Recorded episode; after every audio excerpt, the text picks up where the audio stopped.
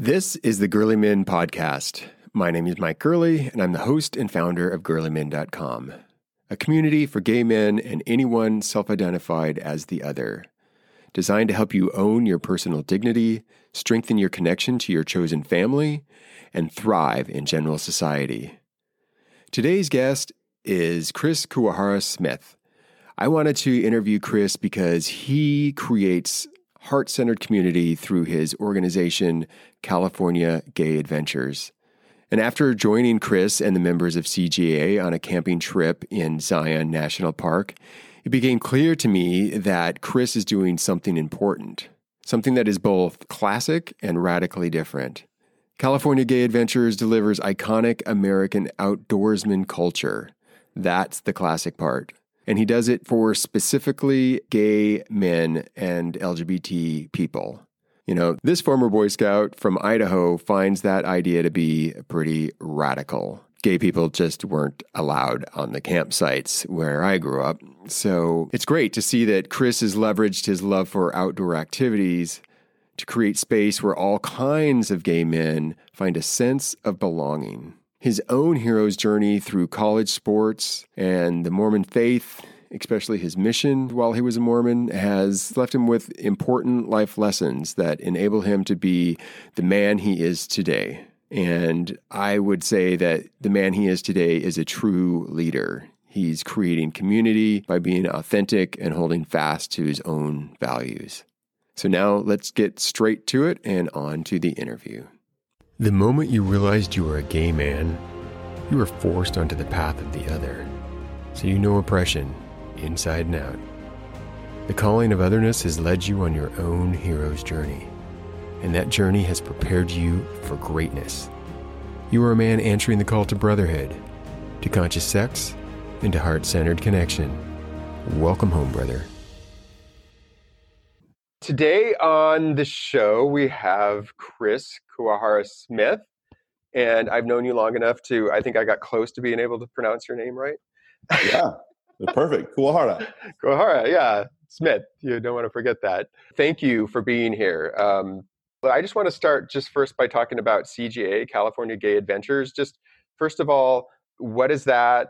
You know, how are you connected to that? And let's just start there so people can get oriented. Yeah, thanks for inviting me, Mike. I'm excited to be on the on the show. Um, California Gay Adventures was a little bit of a we kind of stumbled into it and that was from a lot of what we're going to talk about today uh, my life background and things growing up my husband and i um, we're both chris so it's chris kuwahara smith and christopher kuwahara smith so there's two of us um, we came over from arizona about six years ago about and i was in um, had an off-road group in arizona with some friends it was called cactus four wheelers and came out here and just kind of experienced regular life, getting into West Hollywood. We lived downtown, trying to figure out where we fit in. And I realized I really needed my outdoors again. And so what we did is I started doing a lot of off-roading. I started a group called Pacific Four Wheelers on Facebook. And then I realized that a lot of people don't have the extra money here to have kind of like their own play vehicles and extra things. And so we realized that a lot of people like hiking and camping and I, we went out on a trip with some friends and we kind of came up with an idea that hey let's create a group and start doing this more and more and it just evolved from there okay so it was basically just about you know guys getting together and and off-roading and outdoor stuff yeah um, off-roading going mm-hmm. camping you know and then it's evolved into where we could do some daytime adventures skydiving well like I'm, I'm older than you enough older than you oh. that um, makes me think um, a lot of gays would be like, "What? you want to do what? Was it called Gay uh, California Adventures at the beginning, or did you just was it like pseudo closeted? I mean, what was the deal? I mean, and you, what made you think that a bunch of gays would be into that? You know, I think that's that's interesting because it comes from that evolution as well from Arizona. When we did Cactus Four Wheelers, Cactus Four Wheelers was not didn't have gay in it at all. We didn't even say anything about gay in any of it just in case we're going to get some homophobic people coming after us or trying to find where we're going. And that was back, you know, this had to have been like 2007 when we really I got involved. It's been around for over 25 years. And we did have issues with some people afraid to show that they're gay on the internet. Uh, mm-hmm. You know, had some fear. Because with Pacific four wheelers, as we went forward, being in California, I felt a little more comfortable. Um, at the end of years in Arizona, I felt more comfortable as well. And we called it Pacific Four Wheelers, kind of for the same reason it didn't have anything gay. But then I just added on an LGBT off road group, you know, just to uh-huh. see what would happen. And actually, more people joined. And we didn't have anybody that had an issue. It's been amazing over the last several years, I'd say, in just the way people, because I've dealt with the homophobic off road guys, because that's a lot mm. of what this is. The way people treat me and treat us as a community of being involved in things that maybe aren't stereotypically gay. So the reason why we call it California Gay Adventures is because you know what, screw them. If they're not going to like us, you know what, we need to come out of fear, and I've really done that, and I'm proud. I'm proud that we've come this far. Well, that's you know that's a, really interesting. It's like a coming out process for your organization. Exactly. Um, how does that mirror your own coming out process? I was raised with seven brothers and sisters in a Mormon family. Uh, now, today at this date, I have uh, I have a gay brother and a bisexual sister. So you know, but at that time when I was growing up, I only knew about me. There was nobody like me in this world. So of course, I had a you know a typical. We all come out at a certain time. I did not want to come out. I went on my Mormon mission. I was 21. I went to college after I got home from my Mormon mission. I went up to a school in northern Arizona while I was at school in northern Arizona, I was actually outed by my college basketball coach in front of my entire college basketball team. Today, that'd probably be on the news, but then I just put my tail between my legs and I left college. So after that point, I was excommunicated from my church, from my dad, as he was in the bishopric of the church. Wow. So it was it was a little rough for me. You know, I've had a rough patch there for a, a year and a half of really coming out what happens when two ma- huge institutions said, you know, it's not okay with you being who you are? yeah. um, I, yes. What did that feel like? Well, I mean, you kind of divide it into two. So the college mm-hmm. part, we've all known that sports is one of those places where there's there aren't gays in sports. Well, you know, there's people like John Amaechi of in the NBA that came out after he retired. That was awesome. That's mm-hmm. people like Dwyane Wade that are supporting their transsexual son. That's awesome, you know, and that's today. But you go back and there wasn't that when I was, you know, coming up. So I didn't even know if there was any other gay people. So I just, you know, I felt devastated. Number one, um, he was born again Christian and he felt like what he was doing was right.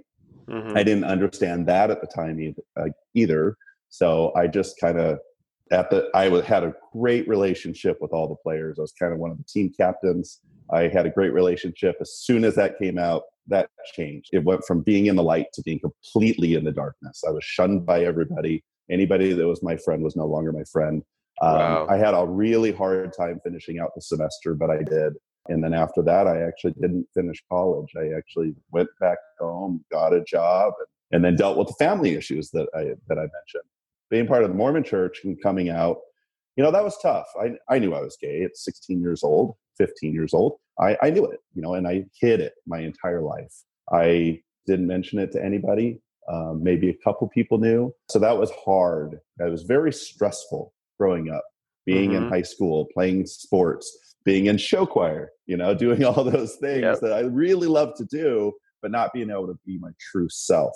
So I really took this as an opportunity when going back to college mm-hmm. that wow this is my opportunity to come out i mean everybody's going to hear about it so i went ahead and did it and i just told my parents right up front told my siblings and uh, it was it was tough that's such an important part of your life that story right there it's just like all this is taken away from you you know and I, I relate to that too and i've i've i've seen the way you operate your events and parties and mm-hmm. they have so much dignity and you're so giving and you're so loving and it's all done with this like heavy masculine holding space and i just see you as, as, as this great guy you want not only at your event but like participating in it and leading it and to hear that that man was like told by these two different institutions you've got to go is just it breaks my heart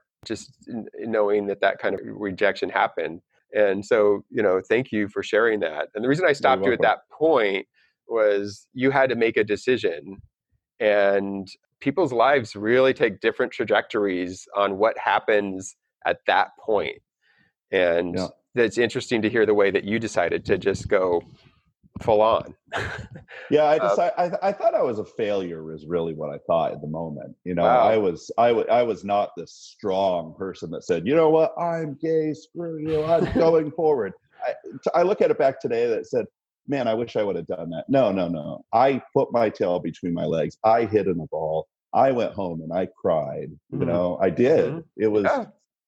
it was tough. And then after that, to go into a, a long term relationship pretty much right away, and being excommunicated from my dad and my partner of seven years, not even you know, my parents didn't even want to meet him. It was a lot, and it was very very tough. But it's funny people say it gets better, but it really really does we learn from our past and it, it allows us to become who we are in the future and you know i do i feel like i was shunned i feel like i was kind of thrown away and i don't want other people to feel that way and that's why i i run the group and my life i guess the way i do. And that that shows. That's the reason i wanted to bring that out. It's just like why do people make these decisions? And that story that you just told i think is really helpful in in getting there. So you went from not being out to like being out and then like starting a magazine, putting gay, gay, gay on everything. So I went through my little phase right around Y2K where I was going out to the clubs, I was partying, I was having fun, coming home at 4:30 in the morning. You know, we did that, and then uh-huh. I really learned what the gay community was in Arizona. And I got really involved. I was doing the pride parades, and I was involved in the community, raising funds and doing fundraisers. And for that, probably 15 years of my life, I really was dedicated in the community, worked in the community 100 percent. So, and that was wonderful. That was a great experience. That's awesome. It's a, it's a great way to talk about that. So how did growing up LDS like, you know, affect the way you run your business? Yeah, I think I could go back to my Mormon mission a little bit. You know, that's something I did not want to do. But when you're raised LDS, when you turn 19, that's a 100% expectation. My family, you know, seven brothers and sisters, everybody had gone on their mission before me. It just made sense. I was hiding who I was and so, hey, I could hide it a little bit longer. I went on my mission and I was dreading it. I did not want to go. I went to Portland, Oregon, so I stayed stateside. So that felt good. And I can say after the mission, it was awesome. I loved it. I didn't really get into the proselytizing, knocking on doors, and telling people about. Could you give us a tiny bit about people who don't know what a Mormon mission is? What's what's yeah. the, the, life of a missionary like? So, at 19 years old, you go on a two-year uh, Mormon mission uh, for the LDS Church. For two years, you're expected to not connect physically with your family. You could call your mom on Mother's Day. You could call your family at Christmas. Um, you go out day to day, door to door. You probably have seen the, uh, the, missionaries riding their bikes with their helmets. That was me. We knock on doors. We talk to people about the church um, and why they should join the church, and just sometimes just have conversations. It's not always about trying to convert people right away. Sometimes it's building a relationship and trying to gain some trust from them. So I enjoyed that. I'm a people person. It was fun to go out and talk to people who wanted to talk to you. It was even more fun to have people slam the door in your face because it kind of made it a game, you know, and that happened a lot. Wow. That's so, a great know, skill to learn. Uh, to learn about rejection. So many people build their yeah. whole lives around not experiencing that one single time. Do you have any idea how many times you experienced that kind of rejection on your mission? I think that that really did help me build my rejection proofness up. You know, kind of Mormons are known as great salesmen, and I think that's why they're they're rejected multiple times a day. And, yeah. and you might get that one family that's interested in talking to you once a week so every day you're out knocking on 50 doors or more, and you have one family a week. So wow, those those percentages yeah, are that's amazing. And so you said um, you learned things from that that help you in in your business. Like, what do you take from that?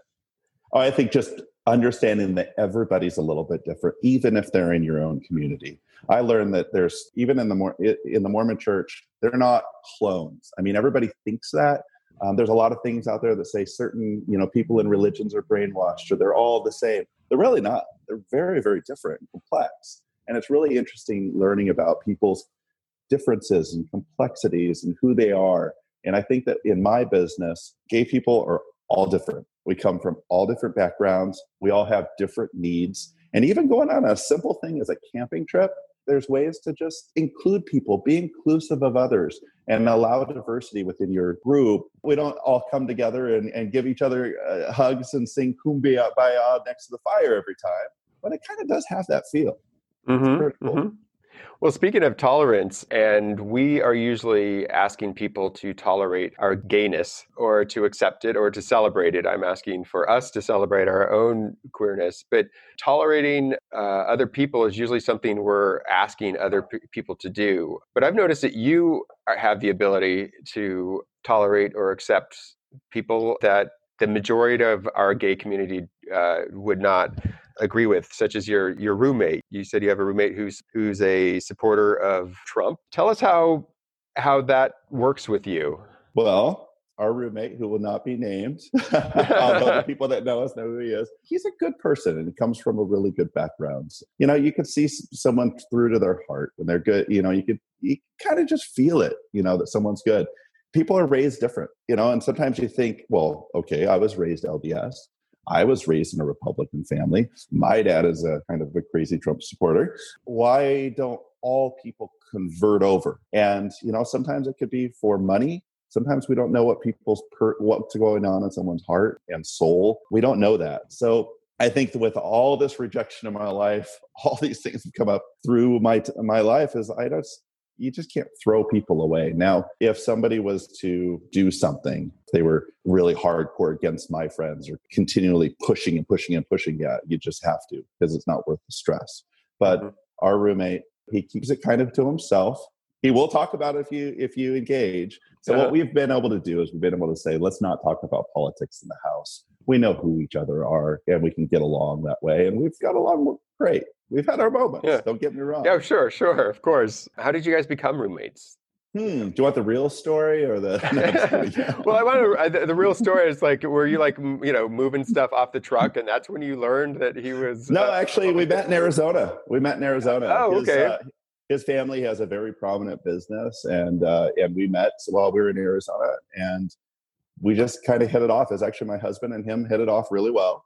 And okay. When we decided we were going to move to California, we contacted him and said we're moving to California. He lived here, obviously, and we connected as friends and we came here. Hadn't really had a political conversation at that point at all, and then we we moved into our own apartment in downtown uh, Los uh-huh. Angeles. And after a little while, he wanted to move out of his family's home, and and we said, "Come and move in with us." That's right around the time that we we learned of politics, and that was right in uh, 2016. So it kind of okay. all came together. Wow. So, what do you have in common? What what keeps you uh, from ending the roommate relationship? It's nice to have a roommate that can pay the rent every month.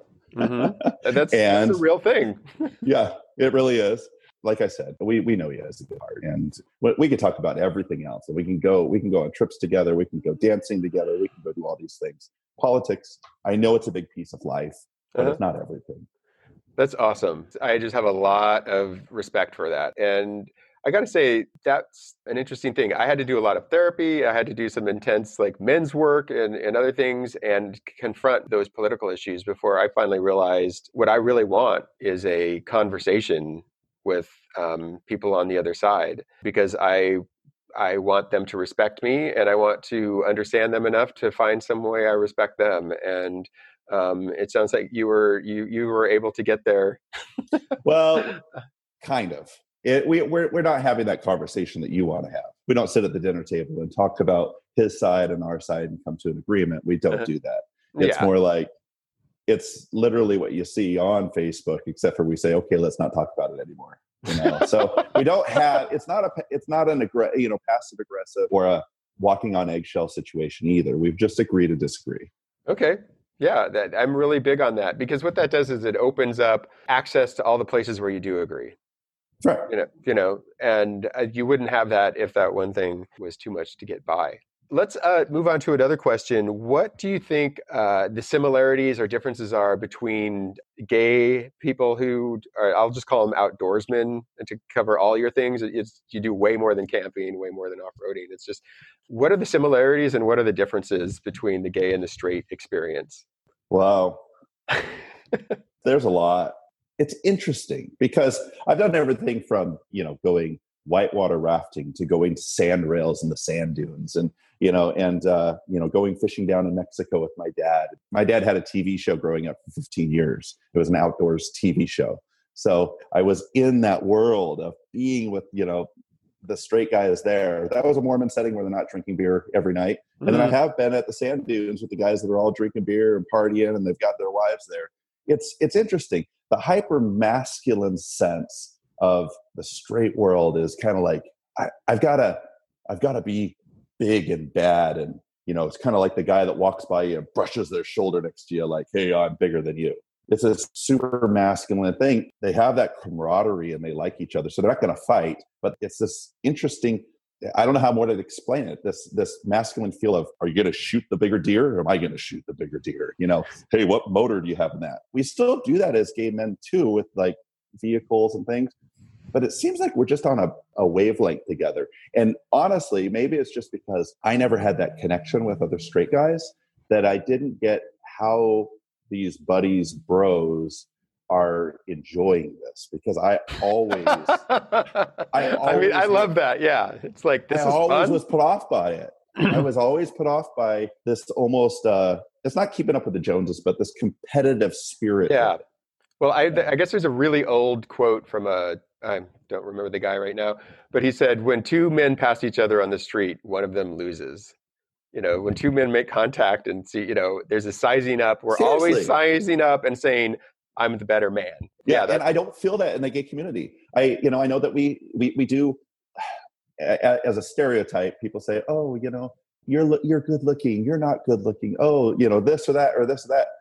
When we go in the outdoors and we're doing this, I really, really don't feel that. I say that we're we're all here for the same reason. You know, some people are into certain people. There might be some romanticism going on and things like that, but that's not the point. The point is just to be together, to get along in common like like-minded interests, if you will. Okay. And and it does feel different. It doesn't have that that I'm comparing myself to you feel to it. That's what I like about it. So, so that's not there as much. So, what what do the gays bring that you don't see at the straight camping experience? We'll just pick one. I think just they they want to belong as a yeah. group. They want to belong to. You know, we're, we're raised as individuals. You know, a lot of times when we grow up as gays, we kind of have to kind of move ourselves apart from like our straight friends because we know we're different, and so we aren't don't feel like we're ever part of a group, like actually truly in a group. And so the reason why I, I like the idea of the California Gay Adventures group or any group of its sort is that you actually have a sense of belonging.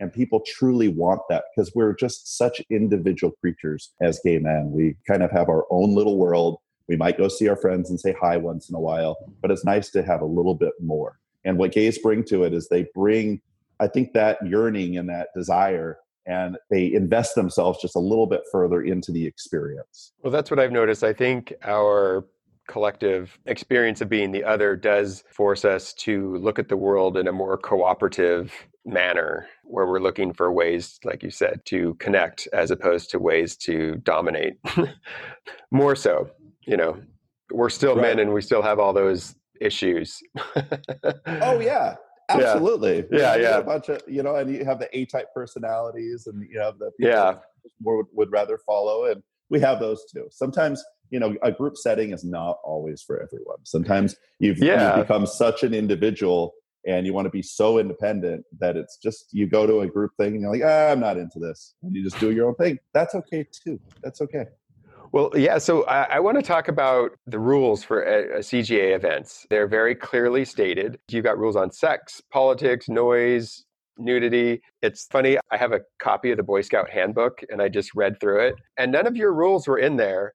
Um, I, I, I, just, I, remember a scout is brave, clean, reverent, obedient, thrifty, something like that. Yeah, thrifty, brave. Yeah. So the thing is, you know, w- part of my story is in 2007, I was international Mr. Leather. And, you know, I would go to events like a thing called Gear Up, where the only rule is uh, you can't have a naked butt in the eating lodge.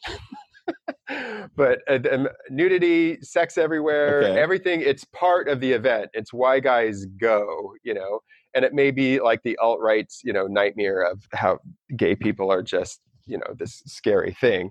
But the CGA events are definitely not that. That much more moderate rules. Like your sex rules are basically just do it where people can't see you. And I know you get pushback on that, amongst other things. And I know outside of the gay community, people would be like, how is that an oppressive rule? Um, and we don't mean to be oppre- oppressive at all. There was a there was a decision to be made. You know, in the four wheel drive group, it was no big deal. We actually mostly would go on like a uh, day trips and then come home, and we would maybe do a camp out once in a while. So camping wasn't really that big of a thing. And when we first went on a couple of our first camping trips where there was no rules, it was fine. Everybody just kind of we went up to Yosemite. We had a group of eight guys.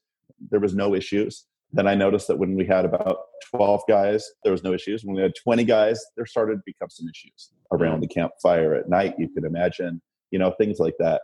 And I kind of had to kind of go into myself and, and think. I, I have uh, to push. We just have to make it clear. that was so Mormon of you. Issues happen. Um, were, were, people having sex at right at the campfire? Yeah, like a blowjob at the campfire. Yeah, there's other people sitting around, and you know, and you know, not everybody wants to see that. Some people truly believe, like, "Hey, I'm hot. You want to watch me?" You know, and it's like, no, I don't. You know. you're or yeah. you're not hot, you're not hot to me. Everybody has yeah. likes and dislikes. And maybe and, I'm just not in the mood for sex right now. Yeah, and you're forcing me to participate in your sex scene. Or hey, we're at a campsite. There's a couple in a motorhome right there. That's mm-hmm. not part of our group. Yeah. And you're going to do this here. This is illegal. And number two, it's just not appropriate. You know, there's well, a time and place for things. Well, and from the leather fetish uh, rules of conduct, that's non-consensual, and it's not okay. Right. The, the kinky people yeah. would say that's not okay if everybody's yeah. not consenting to it. So absolutely. Some of our groups, like for example, bullies and sexual aggression. That one's obvious. I think some people don't. I love that rule because I don't think that some people would consider what they're doing aggressive. Uh, they right. just think they're just being, they're having fun. They're just playing a game and again that gets to consent. I don't think yeah and know. i have an example. We had a we had a camp out near a lake and we had a situation where we had to kick two people out of the group and they're not allowed back in. We banned them from the group. And it was because they the entire day they were number one hitting on people number two touching people inappropriate and number three when people did have some to drink the, that night climbing inside their tent in the middle of the night that's not right and wow. so, you know, that is not what we want to see in our group. And we're very, as soon as anything like that happens, it's just they're out. And so, and the, I, I believe everybody in the group has been very good about it. We have had a couple situations. Yeah, people, well, I'll speak for myself. I like rules. I like knowing what I'm going to. I like that other event. I like the event where, you know, people's tents are open and we can watch them have sex or they're doing crazy, you know, fetish stuff like in the main park. And I love your events because I know what to expect at both of them. It's just a completely different thing. And what I uh, the the thing that I got a chance to do camping with the California Gay Adventures guys is get to know people on a different level. Um, I right. think on the on the heart and head level. And I believe that our crotch may actually get us there. but it is good to have uh, some modulated sexual stuff so that we might be find other ways to connect. And I believe in that. I'm part of a. I'm actually part of a uh, a nudist group, and we go do some of these similar things with different rules. But it's not part of California Gay Adventures, and so you know, I as well believe that whatever you're getting yourself into, it needs to be very clear. Boundaries need to be set. And so we made a decision to set these boundaries on a broad scope you know whether it's nudity or public sex and drinking. You know drinking we just say you know moderate your drinking. And so you know that one's kind of obvious but for some people it's not. Yeah, like with nudity we will you know for example we went on a uh, day trip to uh, deep creek and people were hiking naked. We were naked in the in the hot spring but in the event invite it was very clear on what we were doing. You know or if we go to an area where nudity is allowed we'll say it in the description that say this area has nudity. We go to an area in uh, outside of palm springs we go camping there and people could be naked and it's fine. But mm-hmm. the the sex piece still applies. Just because someone's being a nudist doesn't mean that they can be have sexual aggression towards them people just grabbing them or just have sex next to the fire or something. I want to go on record as saying that um, being sexually liberated doesn't mean that um, my sexual liberation doesn't mean that I get to just sexually assault you. I just I think that's not for you. That's for anybody right. listening that may be confused about that, and that's the reason I you know have this. I, I like this credential of like you know I'm a big time believer in connecting through sex and fetish and all of that stuff. But we have to my values. I just don't get to I don't I don't get to place my values on you or my scene on you as we call it in the, or my sexual preferences on you unless we have a discussion and you say yes I want that to happen. So And that's exactly how I feel towards this. I mean it's funny because people that just know me through the group they come on maybe a couple camping trips are like man he's a prude and I'm not if people knew who yeah. I was you know once they do get to know me in my different areas of life you know i'm mm-hmm. pretty open and i'm a very open and accepting and loving person and as long as there's just some boundaries yeah and that's what you're doing with your group i think that a lot of people in the lgbt services area get stuck on you know everything needs to be allowed all the time otherwise uh, i mean outside of sex and all that otherwise you're somehow oppressive and right. i would say no this actually gives me freedom to like show up at your event and know that I can I can sit there and I can I can talk to these guys and it's not going to get intensely sexual as if I'm at uh, Gear Up or if I'm at a play party event. Here yeah, or if or if you've maybe had one too many to drink and you do go back to your tent and you are going to just go to sleep, that you don't have to worry about somebody that's going to hey, I was hitting on you all night. I'm going to come into your tent with you. That's yeah. we really do not want that to happen. And if no, that's assault. That, yeah, absolutely. that's assault. So, who's the perfect, the ideal crew member um, on your adventures? You know, we've had so many people come from so many backgrounds. Right now, we have like a couple members that have just moved to the United States from different countries that are like, I have never seen anything in my life like this. And they're just, mm. I mean, they jumped in with both feet and they go to every single event because this is something that they've never experienced. And, you know, one was in a country of that's complete oppression and you can't not even be gay in the country. And so, and he's just, I mean, loving it. And then there's other people that are LA natives, you know, they're they're Angelenos and they've lived a life of um, you know we we talk about that people live a life of you know that they've been around this their whole their whole life and it's no big deal being gay that's ideal too because uh-huh. they have a, a local perspective um, and then there's somebody like me that's uh, been outdoors my entire life and knows that we shouldn't go hiking when there's ice on the ground in a certain area because we might slide off and die. Yeah. You know? So it's good to have that too. Yeah. It's, it's hard to tell you that there's an ideal person. I think it is for everyone. Um, I do have a story. There was one person that was going to come on one of our campouts, and he's like, "So tell me how this works. You provide a tent and set it up for me, you know." at, at first, I was confused and like, "We don't, we don't need people like this, you know, to come." And then I thought about it. Just took me a couple seconds, and I'm like, "This is awesome. This is someone that's literally never been in a tent or camping in their entire life." And because they looked through our page and saw how much fun we have together, they want to be part of us. Hmm. And you know, he's now been on three or four adventures. He has his own tent. He has his own little stove that he brings. Oh wow! And, and it was just so cool. So I can't tell you we have a perfect person. Well, it sounds like all these people have uh, you know a sense of adventure and curiosity and openness, even Absolutely. if their backgrounds are all all different. So that that's awesome and and I do love that. What's going on now with the organization, and where do you want to be in the future? Well, I mean, if we talk about COVID, you know, it's been it's been un- unfortunate that we've had to uh, we've had we've had to cancel everything. Yeah, yeah. But we've we've done that for a good reason, obviously, and we don't know what's going to happen for the rest of the year. Uh, we do have a couple events scheduled right now as a kind of watch and go. We're going to go to Pismo Beach, and then we also have a trip planned in September for uh, early September up to Yellowstone, up to Yellowstone, the Grand Tetons. So we do yeah. we do mostly we do one event a month um, that's typically an overnight. We might do an event like, you know, whether it's a going to the beach or having a beach bonfire or, or going off roading or even go skydiving uh, within a month. Um, and then we'll have one big adventure every year.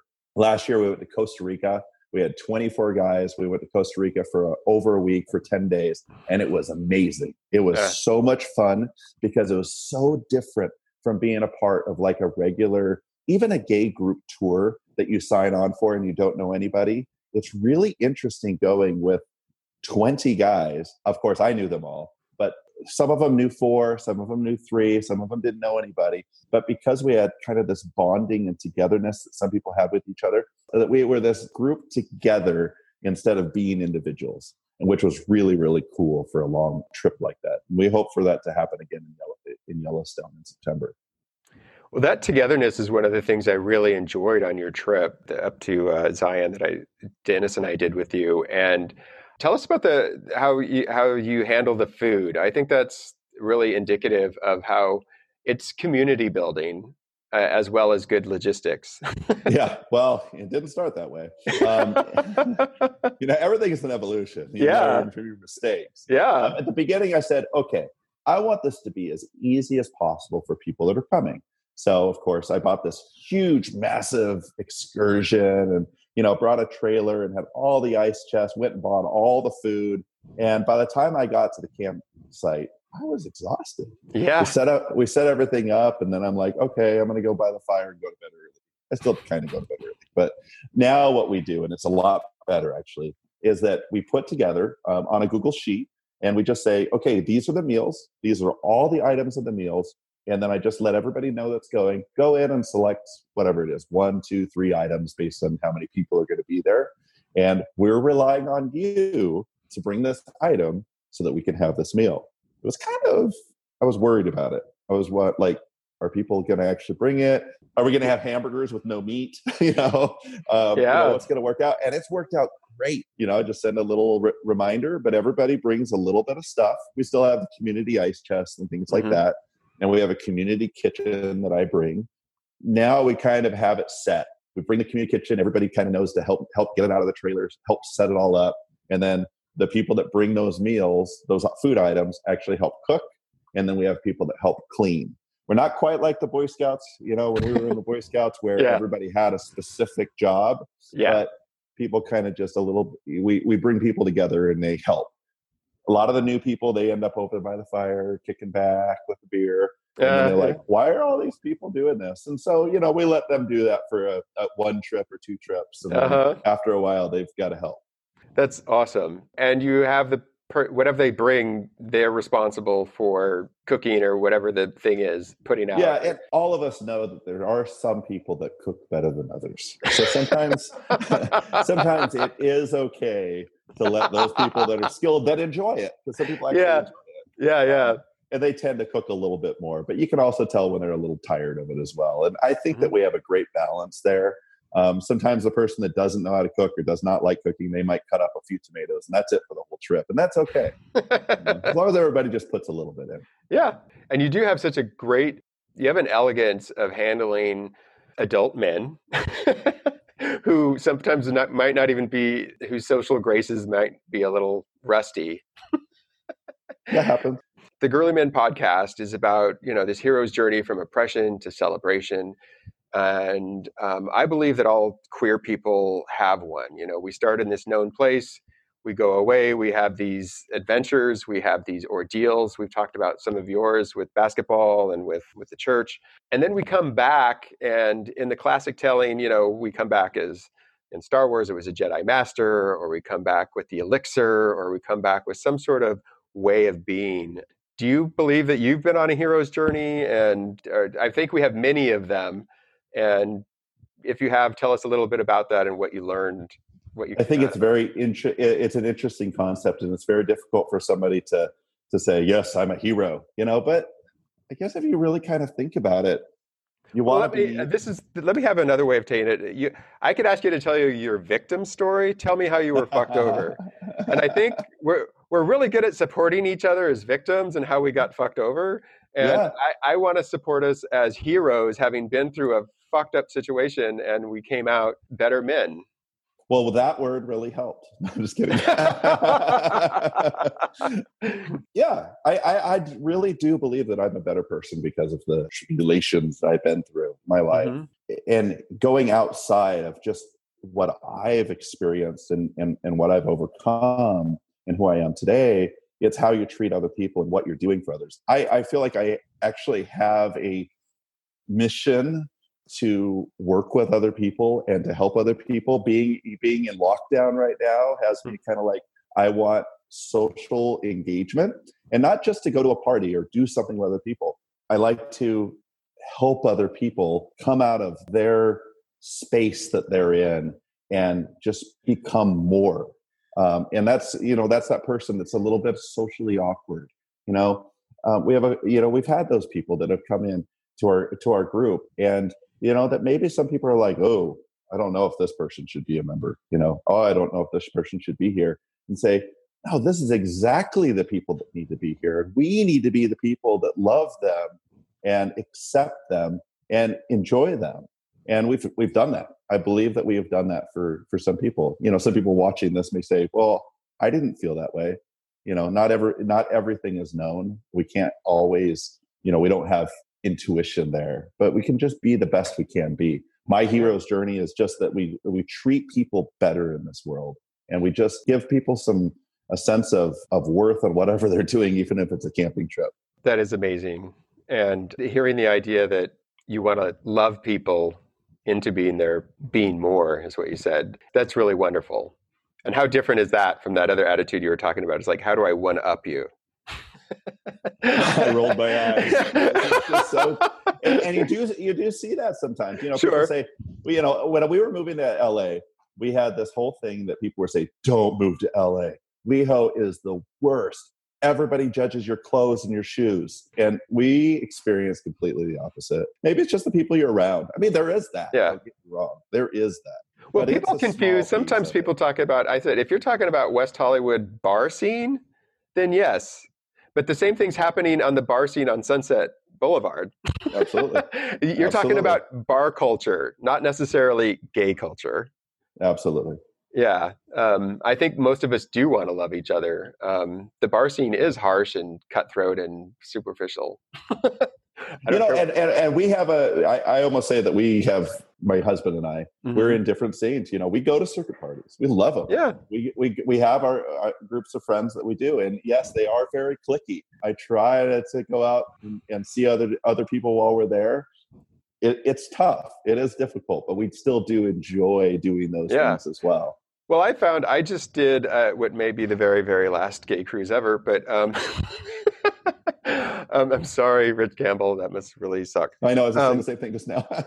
I know. Um, and, uh, you know, I could see all that. But what I did see is these tribes that, you know, these th- things are so huge that many, many tribes can go onto one boat and create one giant tribe. And that happens as well as the superficial stuff and the other stuff. And it really is where we focus our attention.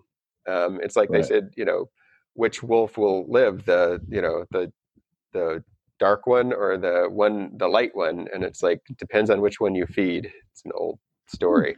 And if you feed the one that gives you negativity all the time it's going to get bigger and stronger and if you feed the one that's positive all the time you'll get bigger and stronger. And i tend to like feed and gravitate towards those people who i see creating community in that scene. Yeah, and now that i'm great. 55 and i'm officially an elder it's my job to uh, bless it's like i'm blessing this i'm blessing that and i'm just not giving any attention to that over there.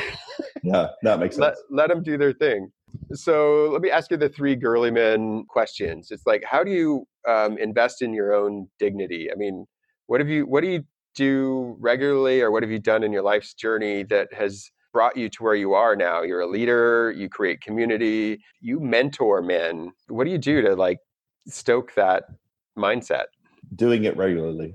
It's it's practice makes perfect for anything. It's something that I don't think about. Obviously, mm-hmm. I just do it, and that's why people are like, "Why do you do so many of these things? Why do you why do you do these adventures so often? You just do two or three a year, and uh, and focus on making money and going traveling."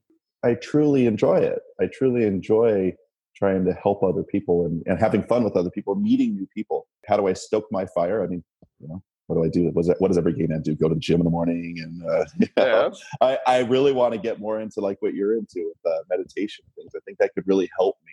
You know, there's there's some areas that I feel like I've you know I'm lacking as well. Well, I think those events may be more regular for you too. If I could just, you know, make up that they are practices in the sense that, like, uh, sitting down and doing uh, meditation or doing a yoga class is a practice. I mean, hiking is a practice. Setting up camp, uh, setting up my tent is a practice. You know, all of those things are ritual. And uh, now that you say that and doing it often, it's just I, I see you participating in a lot of ritual on a on a regular basis. Yeah. Okay. I participate you know? in rituals. That's my answer. um, and I love that you're just following your heart, your your intuition uh, is what it sounds like, and that intuition is coming from a, a community building space, loving people space, and that's amazing. Who do you consider your closest people, your chosen family, the people who will uh, visit you in the hospital and bury you in your or whatever you know, death ritual you have? And and how do you keep those like relationships that. fresh? Obviously, my husband. You know, we've mm-hmm. been together now for over ten years and married for a little over five. When we were in Arizona, we moved into the same compound, if you will, complex of a house. It was interesting because there was this this older gay man that lived in the home and rented a room to a good friend of ours. And my brother moved into the guest house. So he's always had a lot of gays come in and out of that house. And it's that house was known good and bad. Um, but we developed this family. I mean, we actually literally call him our gay dad, and our friend that uh, that lives here in L.A. That he basically he was going back and forth between the homes. Our gay grandpa, he just turned, I, I believe he's 90 years old now. You know, wow. he's over 90. And then my brother was in the guest house. We moved into that house and we just developed this kind of family, if you will. And yeah. we've had a few other individuals that have entered our lives that we truly believe that are part of that family as well. Yesterday, we did a COVID drive by, which is, uh, you know, we had to see them, but you can't get close. So we literally drove, parked on the curb. They're right next to their door. They're older. We don't want to be too close to them. Mm-hmm. So we mm-hmm. just talked from about 20 feet away oh, wow. for a little while because, you know, they're, they're a family. Yeah. And then, you know, you bring in, you know, certain friends throughout your life. It's very few um, mm-hmm. in my in my experience that mm-hmm. that come within that to use the meet the Fockers thing you know that circle of trust. You know there's that small circle that's true. And even if you have this huge network of thousands of people or even hundreds of people that you see on a regular basis you're still going to have four or five people maybe even less that are your true small circle. Yeah. In my experience that's very very true. And um, that's the reason i'm asking this question to honor those those special relationships because yeah. they are few the ones that right. last and those people that you can trust in those critical points in your life. So that's that's fascinating. I didn't know that that story. I was going to ask who your mentors are. Would you consider those two men mentors your gay dad and your gay oh, grandfather? oh, absolutely absolutely. You know, our gay dad, you know, he uh, it was t- it was tough because he went through prostate cancer not too long ago. We thought, you know, thought, oh, we could lose him, and it was almost felt like you know a family member. Yeah, He came right out of it, and he he did great, and so he's awesome, he's awesome now. But uh, for, you know, we have the financial talks just like you would your dad. You know, like I can. That's imagine, great. Yeah, because you know, he's he he's done well for himself, but you know, in the past when he was my age, he screwed up too we have those talks. We have the, you know, the disapproving father talks sometimes. so I think it's good to be able to have those with your friends and with your chosen family, if you will. Yeah, I think that's really, really important. Is there anything else that you want uh, people to know about you or CGA? You know, the only thing, other thing I would talk about CGA is probably the kind of misconception. I think I kind of handled it with the guy with the tent that didn't have a tent but a lot of people they're afraid to come on their first adventure. They're mm-hmm. you know we have we have 3800 people in the facebook group. We now have our website californiagaydventures.com uh, that has its own app and people are starting to go there. But you find a lot of people looking a lot of people just watching but uh, and we do have a lot of people that join but we just want to be able to to extend the invite. You don't have to be a great outdoorsman.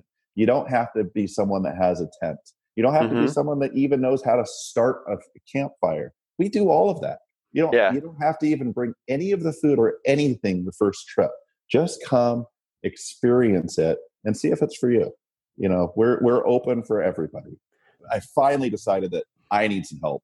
And so we created what's called our small council, Game Uh-huh. of Thrones. And, and we said, you know, let's let's get a group that's kind of like our board of directors, but it's our small council Mhm. and they are helping and they're helping with the adventures each month. We everybody has a different responsibility. Um, you know as this whole you know pandemic that came up kind of squashed that for a little while but you know we're going to get back together again. We'll plan out the year. We'll have everybody have different responsibilities. We'll choose a couple um, nonprofit organizations to support and like throw pool parties and things like that for. We did think that how could we create a way that you could have like a different level that you can earn and somehow you earn these levels we haven't quite figured that out yet. Um, in order to pay for things that we do we charge we do charge for our adventures.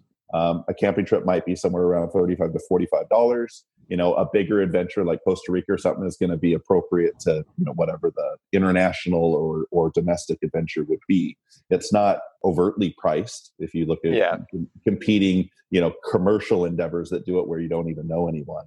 Um, Yeah. so i think it's moderately priced. We're trying to figure out a way to like there's other organizations that have like monthly membership dues or annually membership dues we don't have any of that Yeah. so we've kind of been looking at all the different ways hmm that we could you know whether it's motivating people to do things or it's some way to be able to kind of just give us a budget to be able to work with to even offer more things for people Yeah. Well, I, I just think that's a great way to make it accessible. You know, you've got your other ways. It's like you don't have to start on the Black Diamond Right. A trail. You know, we, we've got eh, we've got an entry level that we're we've been waiting for you. So, um, yeah, and what I, just that heard you just say. definitely an evolution that we'd like to do and i think that maybe now is a good time to actually start discussing it since we don't have a whole lot going on yeah, yeah. I would love to have some of those discussions with you. So thank you, Chris, for for doing this. I really think that as an elder, I got to say that um, whether you know it or not, you are a contemporary leader in our community, and you are providing really high valuable ways for men to connect through heart centered connection. Um, that's also very fun stuff that guys like to do and i know everybody's invited and it's just really true to what we're doing here at girly man which is you know honor yourself exactly who you are and trust that you you deserve to feel love and love other people. And you provide a way for people to do that. And i just want to thank you for that and honor you for providing that space. Well thank you. And that, my friends, was Chris Kurahara Smith, a man creating community that helps men find a sense of belonging, knowing that everybody's different and everybody's welcome as long as they're willing to follow a few rules, some boundaries that keep everybody having a good time, getting the experience that they want. I want to thank Chris and the California Gay Adventure team for being on the show and providing awesome events for us to connect in. Thanks for listening to the show, my friend. Now stay connected by subscribing to Girly Men Podcast and sharing with your friends on iTunes, Spotify, Stitcher, or anywhere else podcasts can be found. Visit the webpage at girlymen.com, sign up for the newsletter, and find more details about each episode. Let's make this a conversation because I'd really like to hear from you. Join us on Facebook at Girlymen. Submit your questions, suggest topics, or just chat with your brothers. Want to add your own two cents? Use the voice memo feature on your smartphone. Ask a question or say anything. We just might play it on the podcast. Email the file to mike at girlymen.com. Until next time.